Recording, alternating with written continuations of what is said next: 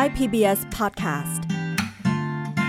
เชื่อมโลกให้กว้างไกล เชื่อมใจให้ใกล้กัน ชวนร่วมเดินทางไปกับเราสองคน พึ่งและพลอยในรายการเพื่อนสนิทค่ะ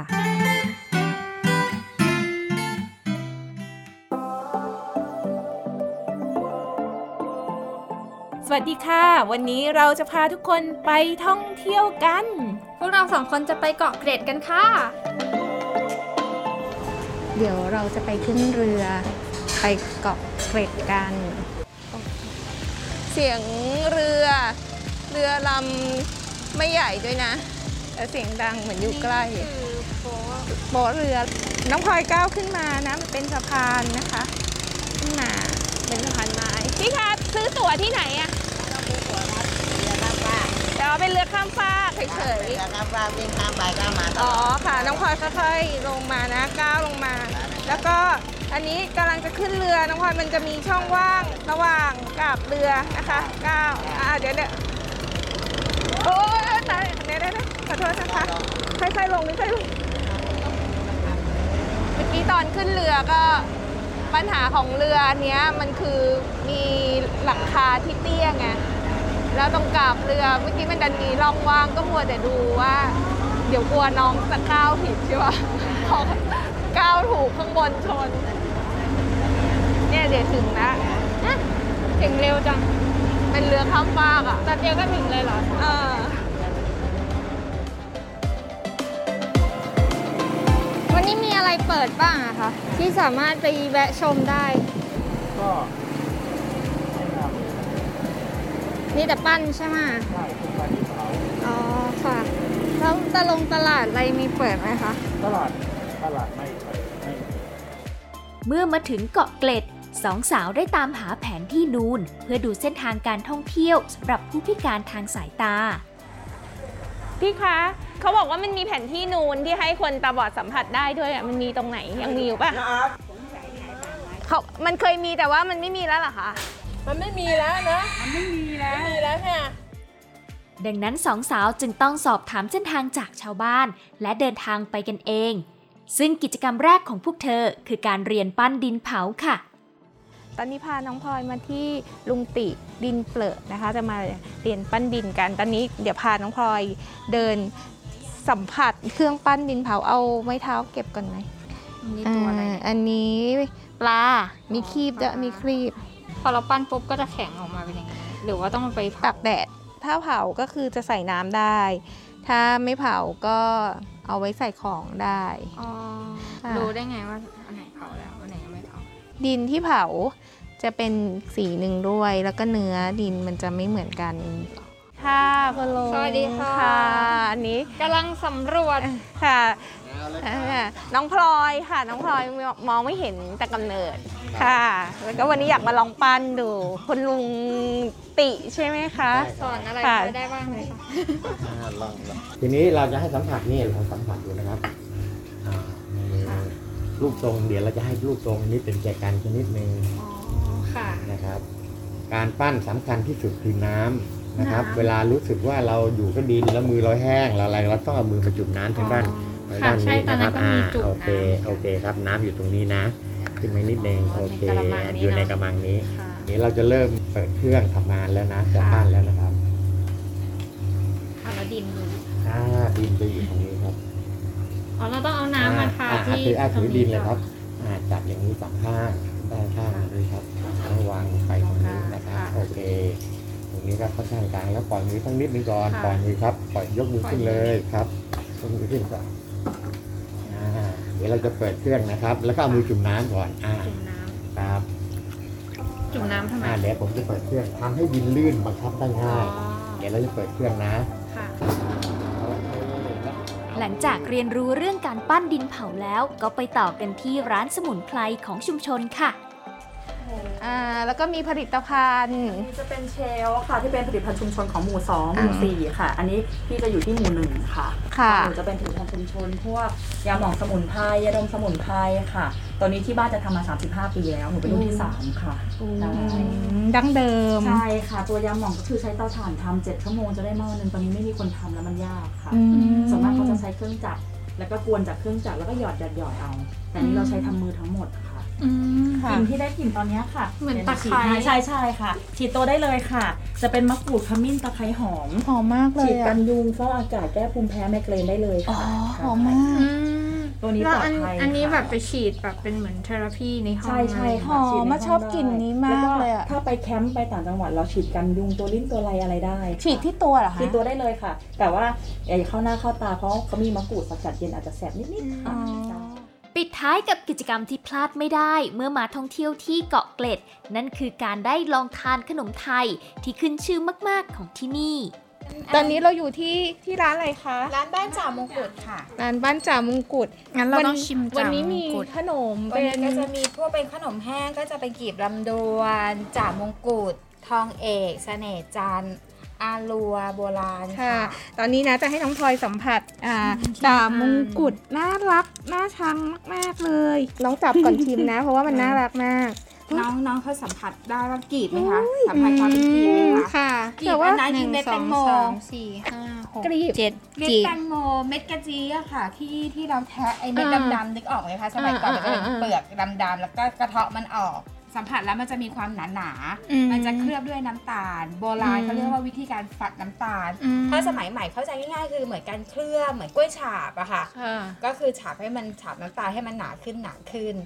แล้วส่วนตัวกลมๆสีเหลืองๆที่น้องเห็นอาที่มือนิ้วชี้กำลังจับอยู่อะค่ะค่ะอันนั้นอันนั้นอันนั้นจะแปะด้วยทองคำเปลวมันจะเป็นจุกอ๋อลักษณะเป็นเหมือนจุกก็จะแปะด้วยทองคำเปลวทองที่เราแปะพระอะค่ะ ค่ะ อันนั้นจะเป็นทองที่เราทานได้ อืม แล้วโดยโดยตัวเขาทั้งหมดเนี่ยถ้าจับไปแล้วเนี่ยมันจะเป็นกลมๆนะคะ อันนั้นคือแป้งสาลีกะทิไข่แดงกวนเข้าด้วยกันนี่เหรอคะ ใช่ใช่ทั้งตัวเลยค่ะ อันนี้อะอันนี้สูตรดั้งเดิมเลยปะคะใช่ค่ะนั่งเดิมหอมมากเลยค่ะ ค่ะ อันนี้หยิบมาแล้วเราต้องลองชิมดูนะคะได้อันนี้อันนี้อันนี้อันนี้ได้อะอันนี้ลองทานอันทานก่อนที่ยังไม่มีแป้งมันจะเป็นรสชาติแบบนี้ อืม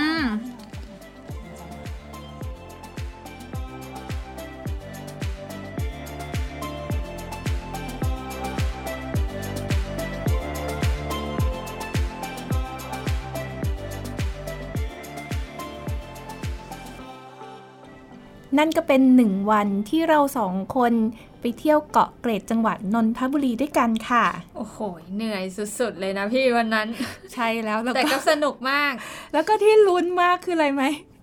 ลุ้นว่าจะมีสถานที่ไหนเปิดหรือเปล่าเพราะว่าเราไปกันวันธรรมดาค่ะ เป็นวันที่แทบไม่มีนักท่องเที่ยวบนเกาะเลยโอ้โหตอนแรกไปนี่ก็แอบตกใจเหมือนกันนะแปลวเหมือนกันไปถึงนะเขาบอกว่า ไม่มีอะไรเปิดเลยครับพี่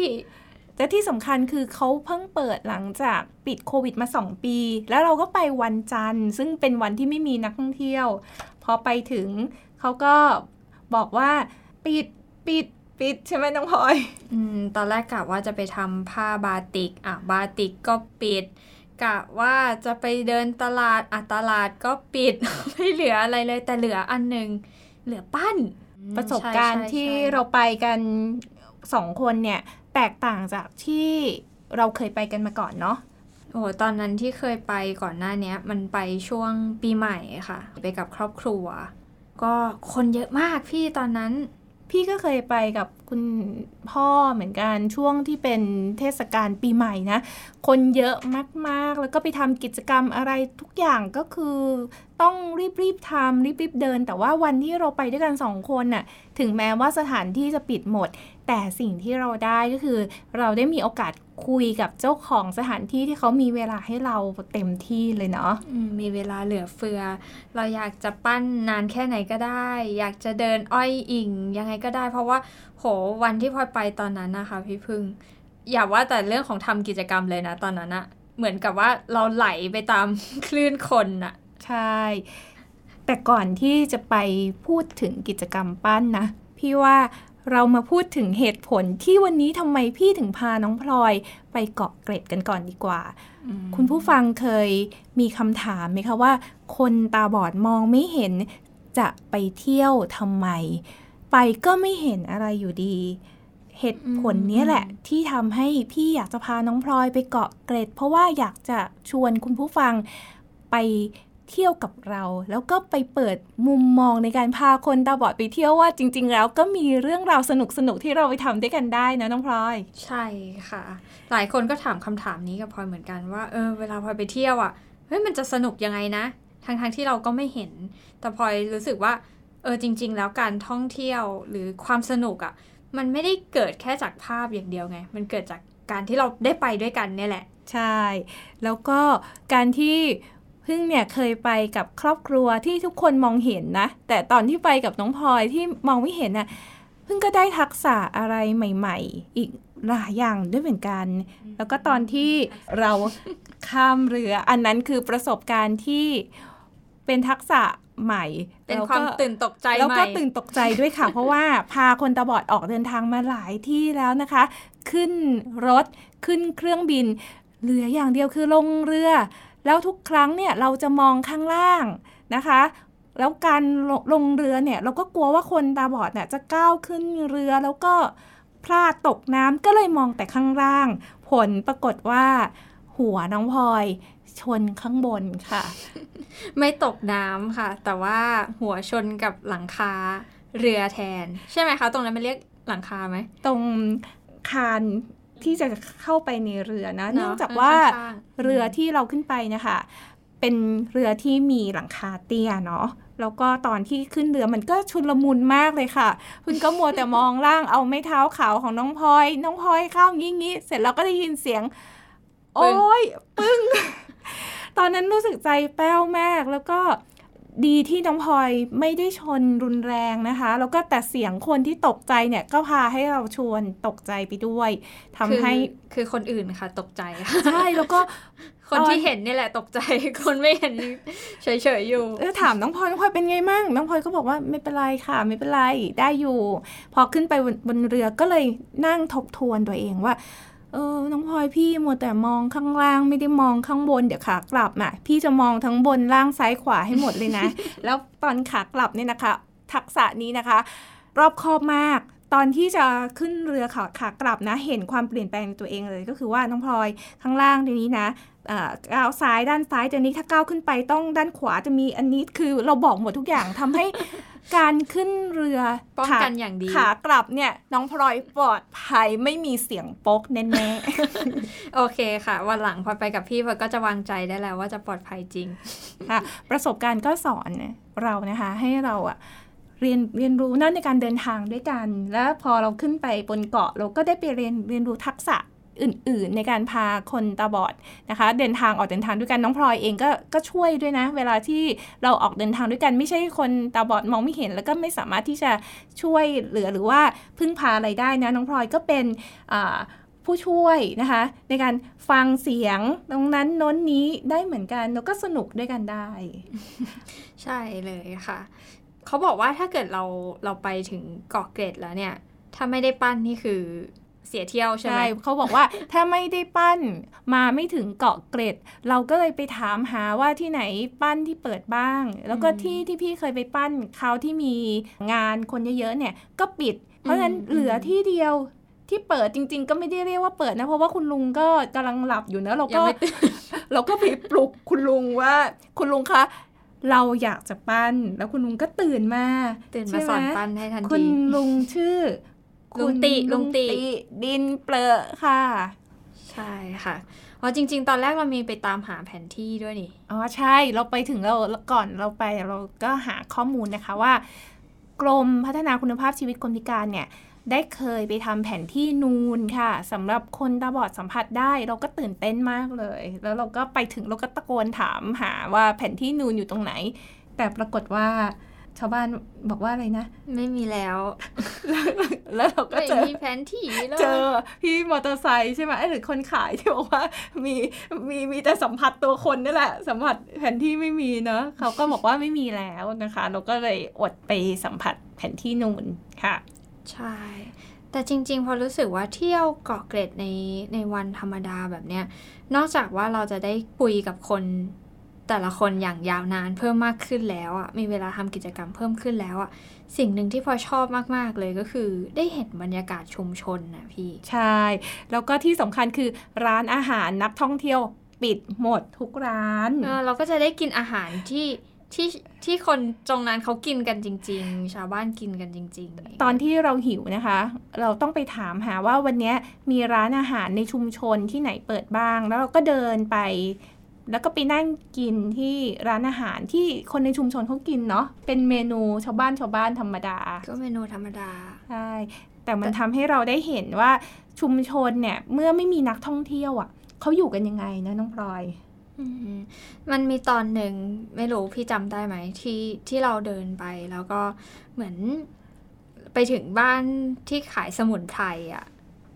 แล้วก็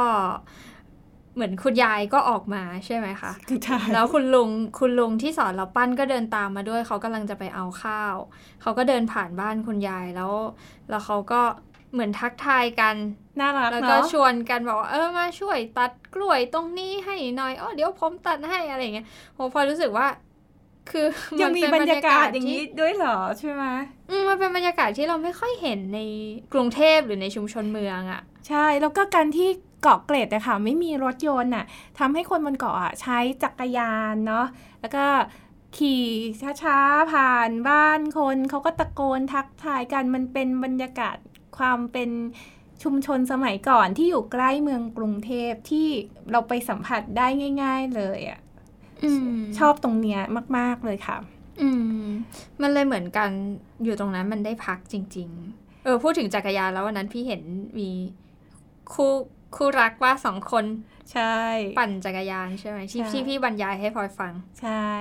เราชอบเกาะเกร็ดนะคะ ตรงที่เป็นสถานที่ที่อยู่ใกล้เมืองเนาะแล้วก็มีความ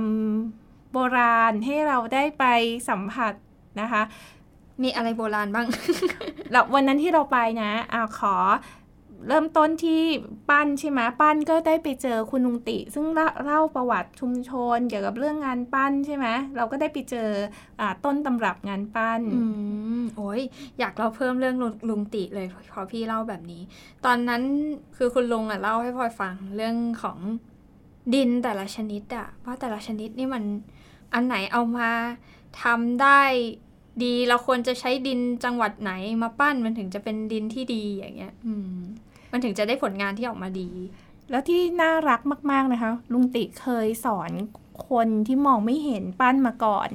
แล้วพอมาสอนน้องพลอยอะคุณลุงอธิบายได้ละเอียดมากเลยนะน้องพลอยวันนั้นปั้นอะไรได้บ้าง วันนั้นมีแจกันค่ะหนึ่งหนึ่งหนึ่งอัน แล้วก็มีแก้วแก้วเหมือนแก้วชาเล็กๆ พอรู้สึกว่าพอปั้นแล้วก็รู้สึกว่าอยากจะอยากจะกลับไปลองปั้นอีกรอบหนึ่งเลยนะคะ พี่พึ่ง คือพลอยไม่เคยปั้นเครื่องปั้นดินเผามาก่อนอะอาจจะเคยตื่นเต้นไหมตื่อาจนเต้จะนไหเคมยอาจจะเคยตื่นเต้น คือก่อนหน้านี้อาจจะเคยปั้นแบบดินน้ำมันอะไรอย่างเงี้ยค่ะ แต่ว่าเครื่องปั้นดินเผาเนี่ยไม่เคย แล้วทีเนี้ยมันเหมือนมันต้องใช้น้ำเข้ามาช่วยในการปั้น แล้วจังหวะที่เราจะต้องปั้นเนี่ยมือมันต้องเบามากอะ่ะเดี๋ยวเดี๋ยวก่อนมันปั้นบนเครื่องที่มีมอเตอร์ด้วยเป็นครั้งแรกในชีวิตเลยใช่ไหมแล้วแล้วใช่แล้วมือมันก็เลยต้องเบา เพราะว่าถ้าเกิดเราเราขยับไปนิดนึงกับจังหวะของเครื่องที่มันเหวี่ยงหมุนเนี่ย แล้วเรามือเราขยับแรงไปอะ่ะ ดินมันก็ผิดรูปไปแล้วไง อันนี้คือความความละเอียดของมันอะ แล้วก็มีความตื่นเต้นด้วยใช่ไหมในเรื่องของการใช้มอเตอร์ใช่ไหมใช่แล้วเรารู้สึกว่าถ้าเกิดเราได้ฝึกฝนน่ะเออเราก็อาจจะทำได้ดีขึ้นทำได้สวยงามขึ้น ก็เลยอยากจะกลับไปลองปั้นอีกรอบหนึ่งใช่เพราะว่าวันนั้นนั่งดูน้องพลอยปั้นนะคะ ก็อยากจะปั้นบ้างแต่ว่าเวลาเราเราน้อยเนอะเพราะว่ากว่าเราจะไปถึงใช่ไหมคะก็คิดว่าเดี๋ยวเราจะนัดกันกลับไปอีกรอบนึงนะไปปั้นกันอย่างเดียวเลย เพราะว่าวันที่เราไปวันที่แล้วเนี่ยเราพาไปสำรวจรอบๆเกาะเกร็ดก่อนมแล้วเราก็พบว่ามีกิจกรรมที่เราอยากจะกลับมากันอีกอืมนะคะค่ะหลังจากที่เราไปปั้นน่ะแล้วเนี่ยเราก็ ไปเดินที่รอบๆเกาะนะ ไปเจอบ้านสมุนไพรใช่แต่ก่อนจะไปเจอบ้านสมุนไพรอยากจะเล่านิดนึงว่า ตอนที่พาน้องพลอยไปเดินบนเกาะเกร็ดอะค่ะ มันแตกต่างจากตอนที่ไปเที่ยวกันเองกับคนที่มองเห็นยังไง เพราะว่าตอนที่พาน้องพลอยไปเดินที่เกาะเกาะเกร็ดเนี่ยก็เพิ่งสังเกตว่าชุมชนบนเกาะเกร็ดน่ะเขาใช้ชีวิตแบบ ชาวบ้านก็คือมีราวตักผ้านะคะ อยู่หน้าบ้านบ้างนะคะ หรือว่ามีจักรยานจอดหน้าบ้าน มีของวางระเกะระกะตรงทางเดินอืมแล้วก็มีสุนัขนะคะ เดินไปเดินมาแล้วก็นอนขวางเราแล้วก็การที่เราเดินแบบคนที่มองเห็นนะคะเราก็หลบไปหลบมาได้ใช่ไหมคะ แต่ตอนที่เราไปกับคนที่มองไม่เห็นเนี่ย ตรงที่เจอทางแคบที่ตื่นเต้นมากที่พี่บอกน้องพลอยไงน้องพลอยอ๋อมันจะมีร่องใช่ทางตรงเนี้ยแคบระหว่างเราเดินแค่สองคนนะ แล้วก็ด้านขวาน้องพลอยมีร่องที่ลึกมาก เพราะฉะนั้นน้องอะต้องเดินอยู่ตรงกลางกับพี่นะตรงนี้มันทำให้เราเกิดทักษะในการที่บอกทางคนตาบอดที่ละเอียดขึ้น และที่สำคัญคือเราได้สังเกตว่าเส้นทางของชุมชนเนี่ยค่ะ มันมีรายละเอียดอะไรบ้าง และตอนที่อีกอันหนึ่งที่จำได้เรื่องกลิ่นน้องพลอยจำได้ไหม กลิ่นดอกไม้ใช่ ไม่เคยสังเกตค่ะ ถ้าไปแบบคนมองเห็นนะ ก็คือจะมองว่าบ้านนั้นถ่ายรูปได้ไหม ปรากฏว่าพอเลี้ยวไปอยู่มุมนึง น้องพลอยกลิ่นถามดอว่ากโมกพี่ได้กลิ่นดอกโมกเฮ้ยตอนนั้นมันเราเป็นสวน ใช่แล้วเราก็เลยได้หันไปมองค่ะว่าอ๋อตรงนี้เป็นสวนนะน้องพลอย เราก็ได้บรรยายว่าตรงนี้มีต้นไม้นะน้องพลอยมีหลายต้นเลย มันทำให้มุมมองต่อเกาะเกร็ดของของเราเนี่ยแตกต่างไปจากมุมมองของคนที่มองเห็น เพราะว่าเขามีกลิ่นเข้ามา แล้วก็ทำให้การสังเกตทักษะการสังเกตเพิ่มขึ้นมากเลยค่ะพลอยชอบจังหวะนั้นนะจังหวะที่ได้กลิ่นดอกโมกอะมันรู้สึกเหมือนว่า เออเหมือนเราได้มาพักจริง ๆอะใช่แล้วตอนที่น้องพลอยทักขึ้นมา พี่รู้สึกว่า เฮ้ย ถ้าเรามากับคนที่มองเห็นนะเราจะไม่ได้กลิ่นดอกโมก จริงเพราะเหรอว่าพี่ไม่เพราะว่าอะไรไหมตาเราอะจะไปมองว่าเออข้างนั้นมีร้านนั้น ข้างนี้มีร้านนี้อืมร้านขนมไทยอยู่ข้างหน้า ทักษะการสังเกตเรื่องกลิ่นเนี่ยจะลดน้อยลงทันทีเมื่อเราใช้ดวงตามองเวลาเราไปเที่ยวน้องพลอยมแต่พอน้องพลอย บอกว่าพี่ได้กลิ่นดอกโมกขึ้นมาเนี่ย เราก็หันไปมองแล้วก็เริ่มบรรยายให้น้องพลอยฟังว่าเอ้ยตรงนี้มีต้นไม้น้องพลอยเออตรงนี้เขาขายต้นไม้เอ้ยตรงนี้มีเฮ้ยมันกลายเป็นว่าเฮ้ยเราเห็นเกาะเกร็ดในมุมที่ละเอียดขึ้น เราไม่เคยมองเราไม่เคยสังเกตเลยว่า ตรงนี้มีสวนร้างแล้วก็เวลาเราบรรยายอะเราจะบอกได้ว่า น้องพลอยตรงนี้มีร้านขายต้นไม้ค่ะ มีต้นไม้เรียงอยู่เป็นกระถาง น้องพลอยขวามือ มีเป็นสวนนะคะ สวน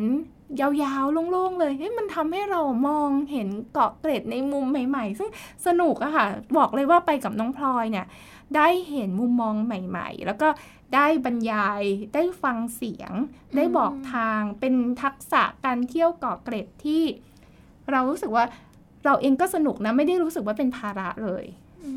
พลอยเองก็สนุกไปพร้อมกับพี่เลยเวลาที่พี่บรรยายภาพต่างๆ ออกมา เพราะว่าถ้าเกิดสมมติว่าเดินไปเฉยๆอย่างเงี้ยพอก็จะรู้สึกว่าเออมันมันก็มีแค่ทางไงที่เรารับรู้คือทางกับการก้าวไปข้างหน้า แต่เราจะไม่รู้เลยว่าซ้ายขวามันมีอะไรบ้าง แต่พอพี่บรรยายออกมาอย่างเงี้ยเออมันตื่นตาตื่นใจไปด้วยพร้อม ๆ กันอะอ๋อแล้วมันจะมีบ้านผู้ว่าใช่ไหม ที่พี่พาไปจับแล้วมีเครื่องปั้นดินเผาแปะอยู่ตรงกำแพอ๋องใช่ บ้านไม่นั้นไม่ใช่ตื่นบ้านตาผู้ตื่นใจว่าบ้านกำนัน อ๋อ บ้านกำนันเอ้ย ไม่ใช่บ้านกำนันบ้านผู้ใหญ่บ้านอ๋อบ้านผู้ใหญ่บ้านอ่อ่าคือตอนที่พาน้องพลอยเดินน่ะก็จะพยายามหาอะไรที่น้องพลอยจับสัมผัสได้เนาะแล้วก็ตาก็เหลือบไปเห็นที่กำแพงบ้านของผู้ใหญ่บ้านนะคะ มีเครื่องปั้นดินเผาที่มันแตกหักแล้ว แล้วก็มาเรียงเป็นรูปปเออลาพลอยชอบมากอันนั้นพลอยรู้สึกว่าโอ้โหเป็นบ้านที่มีศิลปะ แล้วพลอยก็จินตนาการไปถึงผู้ใหญ่บ้านว่าผู้ใหญ่บ้านเนี่ยต้องเป็นคนที่ มีศิลปะมาก ๆ แน่อืมแล้วก็วันนั้นน่ะเราได้ไปคุยกับที่บ้านสมุนไพรยาสาเนาะซึ่งเป็นการทำยาหมองสูตรดั้งเดิม พอน้องพลอยเปิดประตูเข้าไปปุ๊บน้องพลอยก็ทักเรื่องกลิ่นเลยๆโอ้กลิ่นว่ามัมันหอมมากจหอริมงมาก แล้วเราก็เสียตังค์กันไป เยอะๆเสียตังค์เพราะกลิ่นพอสมควรเพราะว่ากลิ่นเนี่ยแหละค่ะ หลังจากนั้นเราก็ไปบ้านที่ขายขนมไทยนะคะชื่อบ้านจ่ามงกุฎซึ่งเป็นบ้านขนมไทยโบราณ แล้วก็น้องพลอยได้ไปชิมขนมอะไรบ้างจำได้ไหมโอ้มีจ่ามงกุฎซึ่งจ่ามงกุฎเนี่ยพลอยไม่เคยกินมาก่อนเลยนะเพิ่งจะได้ลองชิมที่นี่ แล้วก็มีทองเอกมีอะไรนะกลีบลำดวน ตอนที่น้องพลอยได้ชิมได้สัมผัสกลิ่นขนมไทยโบราณตอนนั้นน่ะเป็นยังไงบ้าง นึกว่าทำไมฉันไม่มาวันเสาร์อาทิตย์ ฉันจะได้ลองชิมอะไรอย่างอื่นด้วย เพราะว่าของที่นั่นเนี่ย สิ่งที่โดดเด่นเลยคือกลิ่นควันเทียนเขาอบควันเทียนแต่ล้วก็ถ้าน้องมาวันแล้วเสาก็ร์ถ้าถ้ามาวันเสาร์อาทิตย์ก็จะได้ชิมแบบว่า ขนมชั้นขนมแบบสดๆ คือที่ถ้ากินมาได้วันเสาร์อาทิตย์จะมีขนมที่เขาทำสดใหม่ แต่ถ้ามาวันธรรมดาก็จะมีขนมเขาเหลือแค่นี้ที่เป็นขนมที่เก็บได้นานนะคะ แต่ถ้าน้องพลอยมาวันเสาร์อาทิตย์เนี่ยก็จะได้ไม่ได้มีโอกาสได้คุยกับเจ้าของร้านแบบเจาะลึกเลยเนาะอืมอืมอืมเขาอันนี้เล่าจเรื่องประวัติขนมค่ะ แล้วเพิ่งจะรู้ว่าขนมพวกขนมไทยโบราณที่เป็นกระล่อยกระหลิบนะเขาบอกว่า เอ่อเริ่มต้นในรัชกาลที่ 5 ที่เอาไว้เป็นช่วงเวลาน้ำชา เพราะฉะนั้นนะเขาบอกว่ากินเยอะไม่ได้เพราะว่ามันจะหวานเกินไปก็ให้กินตัดกับน้ำชา และกินนิดเดียวก็พอ เราก็ได้เกร็ดความรู้จากเจ้าของสถานที่นะคะใช่วันนั้นพอก็ซื้อกีบลำดวนมากินกับโกโก้โอ้โหอร่อยมาก แล้วก็โปรแกรมสุดท้ายก่อนที่เราจะข้ามเรือกลับ เราก็ไปไหว้พระกันนะน้องพลอย ใช่ค่ะ ที่วัดปรมายิกาวาสอยู่ติดกับท่าเรือเลยนะคะโอ้พลอยก็ชอบบรรยากาศในนั้นมากเลยนะ มันเงียบสงบเลยแล้วก็มีเสียงไก่เนาะแล้วก็มีเสียงเรือไกลๆ แล้วที่ตื่นเต้นก็คือมีเสียงนก ใช่ น้องพลอยบอกว่าพี่มีนกบินข้างในนี้ด้วยเหรอ ถ้าไม่ ได้ไปกับน้องพลอยเนี่ยบางทีไม่ได้สังเกตค่ะ ว่าเสียงนกบินนะเราจะได้ยินเสียงที่ดังที่สุด แต่น้องพลอยได้ยินเสียงที่เงียบๆแล้วก็น้องพลอยก็ทักขึ้นมา ก็ทำให้เราได้สัมผัสเกาะเกร็ดในมุมของเรื่องเสียงด้วยสำหรับพี่พี่ได้สัมผัสเกาะเกร็ดในมุมของเสียงและกลิ่น ในการเดินทางกับน้องพลอยโหพลอยก็ตื่นเต้นอะว่านกเข้ามาอยู่ในโบสถ์อะอยู่บนหัวเราเลยอย่างเงี้ยในโบสถ์ไง อืมตอนแรกก็คิดว่านกเนี่ยก็จะต้องอยู่ข้างนอกอยู่บนฟ้า ค่ะ วันนี้ก็หนึ่งวันที่เราออกเดินทางนะคะ ไปเกาะเกร็ดด้วยกัน ในมุมของพึ่งแล้วเนี่ย การเดินทางกับคนตาบอดเนี่ย พาไปเที่ยวด้วยกันเนี่ยไม่ใช่เรื่องยาก ไม่ใช่เรื่องที่เป็นภาระ แถมได้มองเห็นสถานที่ที่เราเคยไปในรูปแบบรูปรส กลิ่นเสียงครบทุกมิติเลยค่ะ ครบองค์ ส่วนพลอยก็สนุกมาก ๆ เลยค่ะ ที่ได้ไปกับพี่พึ่งวันหลังเราไปไหนกันอีกดีเนี่ย ยังมีอีกหลายทริปที่เราจะพาไปผจญภัยด้วยกันนะคะ โหพลอยไปเที่ยวกับพี่พึ่งเนี่ยพลอยก็รู้สึกสนุกมากจริง ๆ แล้วพลอยก็อยากจะชวนคนตาบอดหลาย ๆ คนเนาะให้ออกมาเที่ยว เพราะว่าการเที่ยวเนี่ยอย่างที่บอกเลยว่ามันไม่ได้มีแค่เรื่องของภาพอะแต่การที่เราได้อยู่ตรงนั้นอะ มันคือความสนุกจริง ๆ มันคือการได้เราได้รับรู้สีสันรอบๆตัวจริง ๆ ทั้งจากคนที่ไปด้วยกันกับเรา ทั้งจากบรรยากาศรอบๆ ทั้งจากเสียงจากกลิ่นที่เราได้ยินจากพื้นผิวหรือแม้แต่อากาศสัมผัสที่ลมที่พัดมา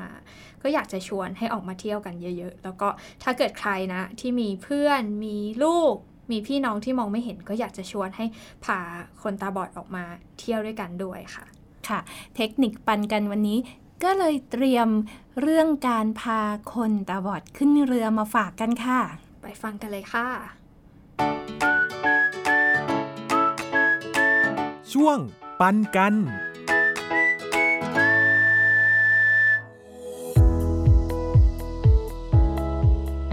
วิธีนำทางคนตาบอดลงเรือที่ปลอดภัยนะคะ ถ้าเรือมาจอดเทียบท่าแล้ว ให้ผู้นำทางและคนตาบอดยืนหันหน้าเข้าหาเรือด้วยกันทั้งคู่ก่อนค่ะ หลังจากนั้นให้นำมือซ้ายของคนตาบอด จับบริเวณเหนือข้อศอกขวาของผู้นำทาง ส่วนมือขวาถือไม้เท้าขาวเอาไว้ก่อนนะคะ หากเรือมีหลังคานะคะ ให้นำมือขวาของคนตาบอดสัมผัสบริเวณหลังคาเรือก่อน เพื่อให้รู้ระยะความสูงของหลังคา จากนั้นให้ใช้ไม้เท้าขาว สัมผัสบริเวณพื้นเรือในบริเวณที่จะต้องก้าวลงไปเหยียบ เพื่อให้รู้ระยะห่างก่อนที่จะก้าวลงไปนะคะ เวลาจะก้าวลงเรือให้ผู้นำทางก้าวลงไปก่อน หลังจากนั้นให้ให้คนตาบอดก้าวลงไปบริเวณที่ไม้เท้าสัมผัสอยู่ค่ะ เมื่อลงไปในเรือด้วยกันทั้งคู่แล้ว ยืนนิ่งๆ ด้วยกันก่อนนะคะ ก่อนจะพาไปเดินหาที่นั่งด้วยกันค่ะ ในกรณีลงเรือที่มีหลังคาเตี้ยนะคะ มีอีกวิธีหนึ่งค่ะ ให้คนตาบอดนำมือซ้าย จับบริเวณไหล่ของผู้นำทาง เวลาผู้นำทางก้มหัวลงบนเรือ คนตาบอดก็จะก้มลงตามในระยะเดียวกัน วิธีนี้จะทำให้เราไปเที่ยวกับเพื่อนๆตาบอดอย่างสนุกและปลอดภัยค่ะ ไปเที่ยวคราวหน้าอย่าลืมชวนเพื่อนตาบอดไปด้วยกันนะคะ พอฟังปันกันวันนี้แล้วนะคะ คุณผู้ฟังจะพาคนตาบอดขึ้นเรือได้อย่างปลอดภัยมากยิ่งขึ้นนะคะ ก็หวังว่าจะได้ขึ้นเรือกันบ่อยๆนะคะ เพื่อนสนิทครั้งต่อไปจะมาชวนคุณผู้ฟังพูดคุยเรื่องอะไรกันต่อติดตามได้ทางไทย PBS Podcast นะคะ วันนี้ลาไปก่อนแล้วค่ะ สวัสดีค่ะ